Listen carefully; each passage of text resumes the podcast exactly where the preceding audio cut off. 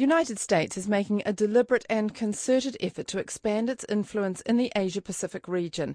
Its moves are being watched carefully by China, which is also flexing its muscles in the South China Sea. This Radio New Zealand Insight program weighs up whether New Zealand could get caught in the middle of the race for influence in the Asia Pacific. Everybody all set? Okay. Well, it is a great pleasure to, to welcome my, my good friend, Prime Minister Key, to the Oval Office. The US President Barack Obama welcomes John Key to the Oval Office for a media briefing after their 80 minute meeting, which included a casual stroll around the White House grounds. During his trip to Washington, Mr. Key had talks with several people at the highest levels of the US government, access that a New Zealand Prime Minister has not had for more than 30 years. The country's decision to go nuclear free in the 1980s led to the breakdown of the ANZUS Treaty and the distinct cooling of relations between it and the US. But America's so called pivot or rebalance towards the Asia Pacific, a policy thought to be prompted by the rise of China, has helped lift New Zealand's profile again in Washington. I'm Chris Bramwell, and after travelling to New York and Washington to report on the Prime Minister's trip, in this insight I explore whether New Zealand could end up in a difficult position as it tries to balance its important relationships with both the US and China. I don't particularly like the term pivot because I think uh, it implies a, a dramatic change in policy, and I don't think that's what the Obama administration had in mind. David Denoon is a professor of politics and economics at New York University. He also directs its Centre on US China Relations. He says the basic concept behind the rebalance is a good one. Clearly, several of our largest trading partners are in Asia, and there's absolutely no question that it's in the U.S. interest to maintain those good trading relationships. During the George W. Bush administration, the U.S. put such emphasis on Iraq and Afghanistan that many people in Asia uh, felt we were neglecting them. Uh, for example, we had a national security advisor um, and a Secretary of State, uh, Ms. Condi Rice, who several times traveled into the region and was even in the region during the ASEAN Regional Forum meetings and didn't bother to go. So I think many people in Asia felt the George W. Bush administration didn't pay adequate attention to Asia.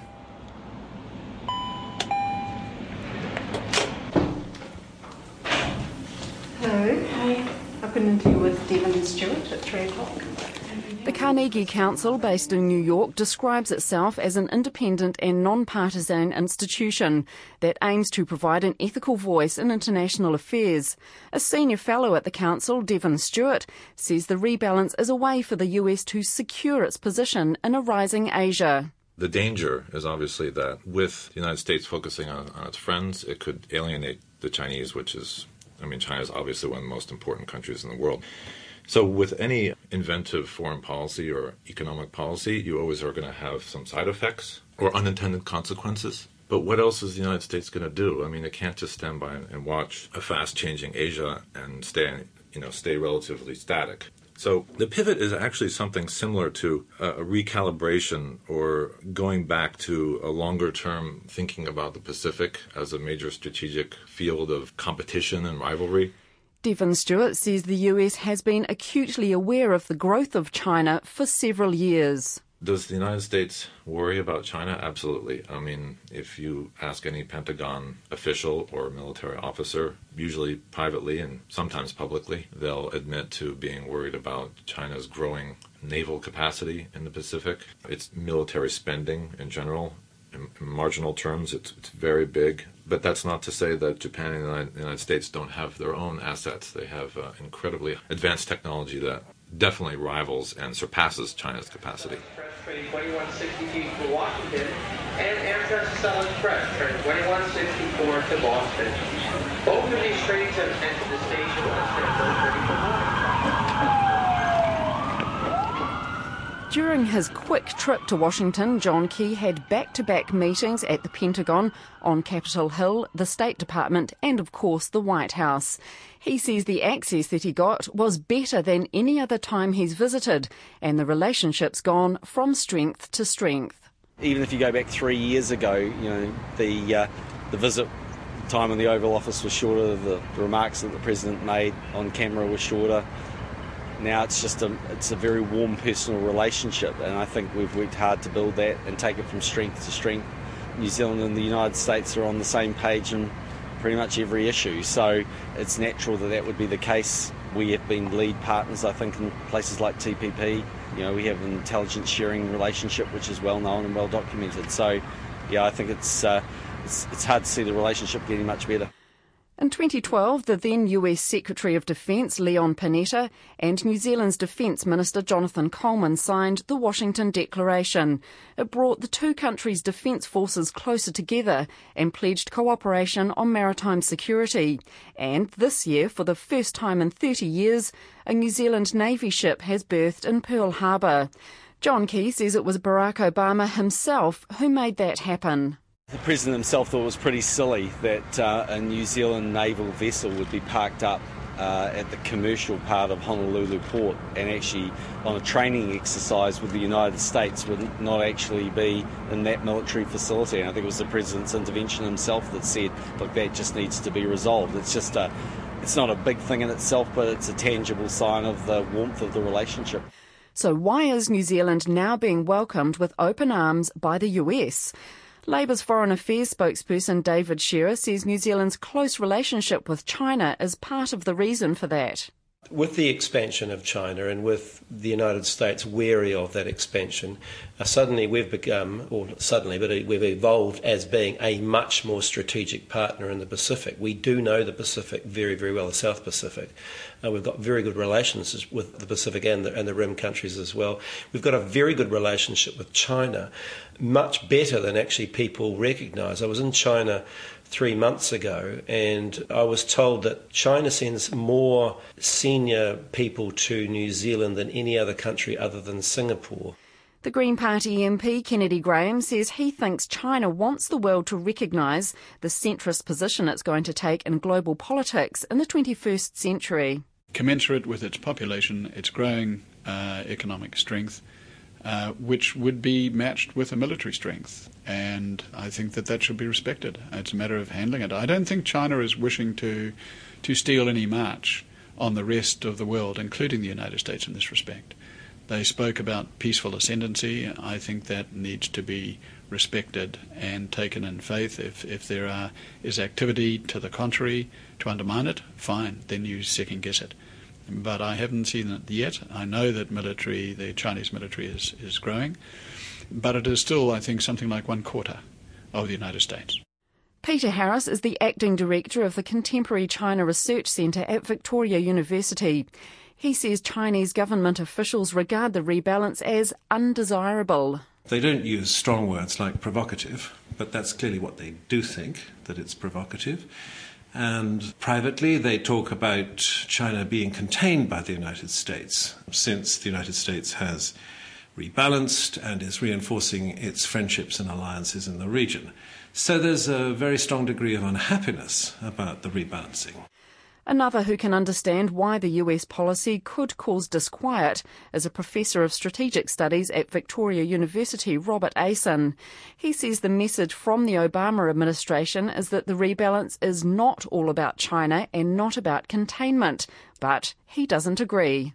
I think there's a little bit of containment there. I don't think it's a situation where it's a it's an all or nothing situation. I think there is engagement with China. I think the rebalance is primarily about China. It's a response to China's rise, and it's a way of of not only recalibrating American power in Asia and moving some of the resources away from other theatres, but it is also reflects American concern that, that China has got a bit strong, and that some of the things that China is doing, the United States and some of its allies and friends don't like. And so there's a bit of containment there. But if you take it in a pure sense, it's deniable. And so the Americans can say, no, we're not doing containment, when actually there is a, there is a bit of that going on. But New York University's David Denoon believes any suggestion the rebalancing was aimed at containment would be going too far. I would say it would be a mistake to try to formally contain China. On the other hand, I think it's also a mistake not to let China know very clearly what we consider to be cooperative behavior and unacceptable behavior. And certainly in the last couple months, the Chinese have been extremely aggressive on territorial issues in a way that isn't going to help anyone. I don't think it's going to help them, and it certainly isn't going to help relations within the region. tension in the South China Sea. Hanoi and Beijing are in a standoff over a Chinese oil rig in these disputed waters. The captain of a Vietnamese Coast Guard. China's territorial disputes in the South China Sea are causing huge problems for its relationships with its neighbours in Southeast Asia. But the tensions are also making the US nervous. At his media briefing after his talks with John Key, Barack Obama says they discussed what's happening in the region. We both agree that we welcome China's peaceful rise, and at the same time, we discussed my very strong view that it is important for us to be able to resolve disputes like maritime disputes uh, in accordance with international law and encourage all parties concerned to maintain a, a legal framework for resolving issues as opposed to uh, possible escalation that could have an impact on uh, navigation and commerce.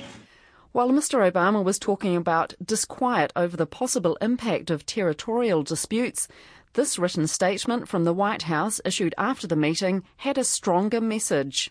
In the South China Sea, the President and the Prime Minister called on ASEAN and China to reach early agreement on a meaningful and effective code of conduct. In discussing the need for diplomacy and dialogue to resolve disputes, the two leaders rejected the use of intimidation, coercion and aggression to advance any maritime claims. Victoria University's Robert Ayson says New Zealand needs to be cautious over statements issued on its behalf. The risk with the statement, which was a White House fact sheet, is that it puts words into a New Zealand Prime Minister's mouth that we probably would not want to say. It's out there now, it's public. And I think that means that the danger is, is that it gives the impression that New Zealand's policy on Asia is not so much set in Wellington, but it's set in conjunction with our traditional partners. And we have to be very careful to maintain, I think, what is seen to be an autonomous policy on this, which can coincide with our partners, but is not, does not give the impression that it's determined by that partnership. But Dr. Ayson says New Zealand does need a closer defence relationship with the US than it did 10 years ago. Closer relationship, yes.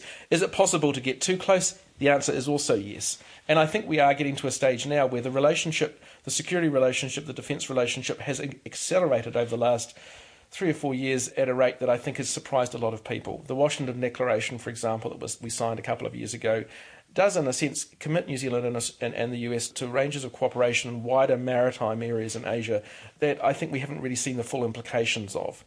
I think the Pacific Commander gave testimony in Congress a little while ago saying that New Zealand and the US are conducting in the calendar year 22 exercises of one sort or another. And I think it is possible to get a bit too close to the US, and particularly on issues which, in which China's clearly has, has staked out its ground very strongly. On those maritime issues, we have to be very careful. Peter Harris from Victoria University's Contemporary China Research Centre says he doesn't think it's hard for the New Zealand government to express concern about tensions in the South China Sea, but it should do so in as neutral language as possible. After all, um, New Zealand could do that not only in Washington, but equally well in Beijing. At the same time, you have to ask yourself what value is there in speaking out? Uh, some of the member states of the Association of Southeast Asian Nations, ASEAN, have kept a very low profile, just as New Zealand has done. And perhaps for this one, at the moment, it's better to sit on the mountains and watch the tigers fight, as the Chinese say. Peter Harris says it's a good thing that New Zealand has kept a low profile in its responses so far. But by keeping a low profile, you are in a sense postponing the day when you might have to take sides. I think everyone here in Wellington must hope that that never happens. But if there were a serious crisis involving China and the United States, either one side or the other might ask for its friends and allies in the, the region, and New Zealand is closer to America now than it was, say, 10 years ago to take specific steps to express support for one position or another. And therein lies the potential difficulty for New Zealand in being friends with both Washington and Beijing. The New Zealand First Leader and former Foreign Affairs Minister Winston Peters says it's critical that New Zealand keeps its foreign policy fiercely independent. The implications are, first of all, you must protect your nation's sovereignty, its right to make decisions as a sovereign people with its own government without fear or fetter of outside influences. Now, I think that is under challenge now from the Prime Minister's recent visit to the United States. And likewise, when we have concerns about human rights and other issues to do with China, we have, in my view, a right to express them as a free democracy that has been that way for 157 years. So, my concern is that that understanding of the sovereign purpose of the New Zealand government and its people may well be uh, compromised, and it would be a very unsound idea to start picking friends here, you know, China or the United States. Uh, sure, we have values and democratic traditions like the United States, but a, a country like New Zealand needs to be awfully careful about its foreign policy and unnecessarily upset other countries for no sound reason. But viewing the issue from New York, Professor David Denoon doesn't think New Zealand would be too badly affected should tensions in the South China Sea spill over into a conflict. New Zealand has an advantage in distance, uh, and that is that if there were ever, uh, most unfortunately, to be a conflict in Asia, it, it's likely to be a long way away from New Zealand. So that's one very basic question. On the other hand, New Zealand is seen as sort of an island of of uh, or islands of peace and tranquility, and I think New Zealand can often play a role as a useful interlocutor. Labour's David Shearer says New Zealand is in a very good place strategically. It's when something like the Iraq War comes up, events happen, and you have to look at how New Zealand's going to interact in, according to that independence where the sort of the rubber hits the road. So words are fine, but it's actions that really count at the end of the day. I mean, obviously, the closest to the United States has its detractors around that as well. On the other hand, getting too economically dependent on China puts us in a vulnerable position as well. But overall, in terms of our Pacific strategic relationship, I think we're in a very good position, a very good uh, place to be. David Shearer says the question really is about where China goes in terms of growing its military capability. It's expanded its military in, in the last couple of years, and obviously that's created some concern in the US. But the US, putting it in perspective, I think the US's military is bigger than the, the next 10 countries or something like that combined. So we're looking at a big gap still between between one and the other. But I do think that some of the issues, their perceived differences, are some ways merging, and we might get to see a, a, a much more peaceful and much more cohesive Pacific. High prestige projects funded by China, either through aid grants or soft loans, are almost everywhere to be seen in the Pacific Islands these days. China has been putting more and more money into the region's island nations, triggering reports like this one from the ABC. This money includes soft loans for development, leaving many Pacific countries heavily indebted to the Chinese government. Late last year, it announced a new assistance package for economic development in the Pacific Islands to be made up of a combination of commercial loans and aid, potentially worth two and a quarter billion dollars. And in January, it announced it would provide support for upcoming elections in Fiji.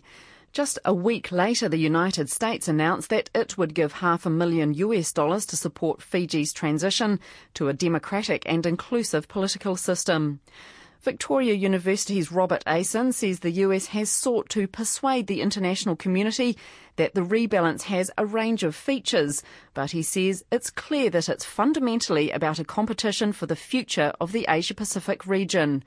He says the implications for New Zealand of the jostling between the US and China for a position are significant. What this greater contest between the major powers for Asia's destiny basically puts New Zealand in a position where some trade offs between our relationships with the great major powers becomes more likely, where the contest, if the contest between them gets ugly, and if, for example, you had a situation where China and Japan get into real difficulty and the United States comes to the support of Japan as its ally, then really we're in a much more dangerous region, and that means that New Zealand won't necessarily be able to sustain all of these good relationships.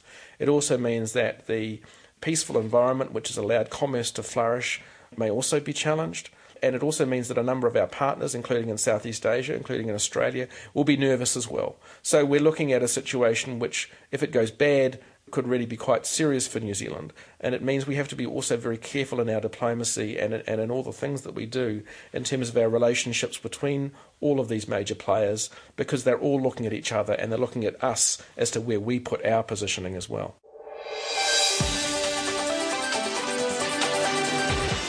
Trans Pacific Partnership talks have stalled despite promises of an imminent deal.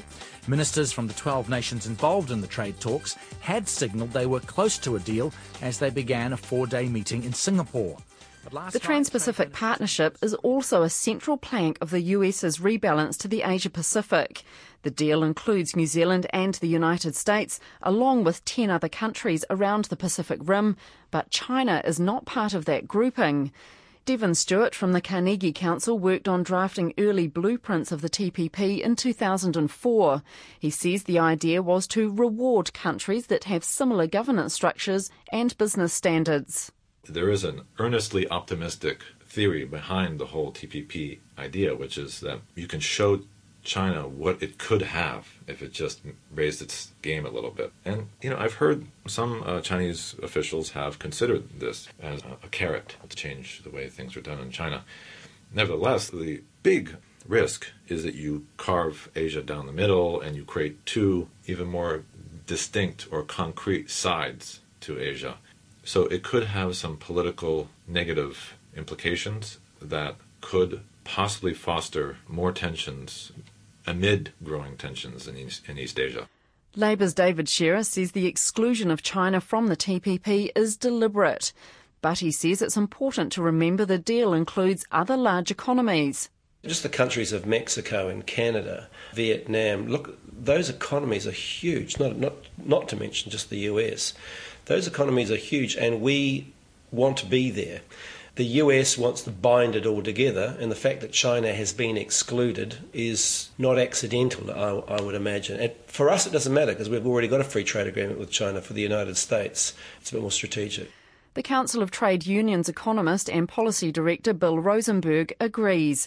He says the TPP is a strategic deal, not a trade deal, and has more to do with the United States wanting to contain China. It's about the United States saying, look, uh, we seem to have lost ground to China in this area, and we don't like their economic policies. They're far too successful from our point of view. And so we want to not only get a group of countries around us that think like us in terms of economic and strategic policy, but also try and put pressure on China to change its economic policies more to our advantage. Bill Rosenberg says there's too much in the TPP around investment, state owned enterprises, and intellectual property, which means China, under the governance structure of the Communist Party, cannot take part in the deal. He says Beijing is instead pushing a different deal with the Association of Southeast Asian Nations, or ASEAN it's encouraging alternatives, and one of those is the so-called RCEP deal, which is much more a group of developing countries which have economic development interests, and therefore it won't be nearly as aimed at the corporate interests that are clearly driving the United States one. New Zealand is also one of the 16 countries, along with China and Australia, who are part of the so called RCEP negotiations. Those talks aim to have a deal sewn up by the end of next year. New Zealand already has free trade agreements in place with 12 of those countries and is in negotiations with India and Korea. The deal will really only offer New Zealand a chance to improve some of its existing arrangements at the margins. Much of the talk about the TPP from the New Zealand perspective is about getting the country's agricultural products into the US. But Bill Rosenberg says that's a red herring. He says US agricultural production is at a level where it can supply its own domestic market and will have little need to import products. They're getting to a stage where they can quite profitably export uh, dairy products and, and other things. They're actually one of the world's biggest agricultural exporters as, as it is. So, you know, they're no, no minnow in this area. So, what is likely to happen is that the United States is going to become a much greater competitor and much keener competitor with New Zealand's dairy exports in particular. And it's not going to be an easy ride. Bill Rosenberg says New Zealand's FTA with China was heralded as a huge breakthrough. But he says most of the country's dairy products exported to China are subject to the same tariffs they always were. He says the huge rise in exports to China came more from an increase in demand than from greater market access. The New Zealand First Leader and former Foreign Affairs Minister Winston Peters agrees. If you analyse the exponential growth of Australia's uh, economic performance with China without a free trade agreement until the mining collapse. It was superior to ours with a free trade agreement. What's the moral of the story? Quality goods sell, regardless of these arrangements. It's my great privilege to welcome the Prime Minister of New Zealand, a great, great Kiwi friend of the United States. And someone I've had New Zealand's increasingly cosy relationship with the US will be closely watched from China and vice versa. What many suggest current and future New Zealand governments should do is ensure they tread a careful line managing those relationships and maintain the country's long standing and widely respected independent foreign policy. I'm Chris Bramwell, and that's Insight for this week. If you would like to contact us, you can send an email to insight at radionz.co.nz or send us a tweet at rnz underscore insight. I wrote and presented that program. It was produced by Philippa Tolley with technical production by Mark Chesterman.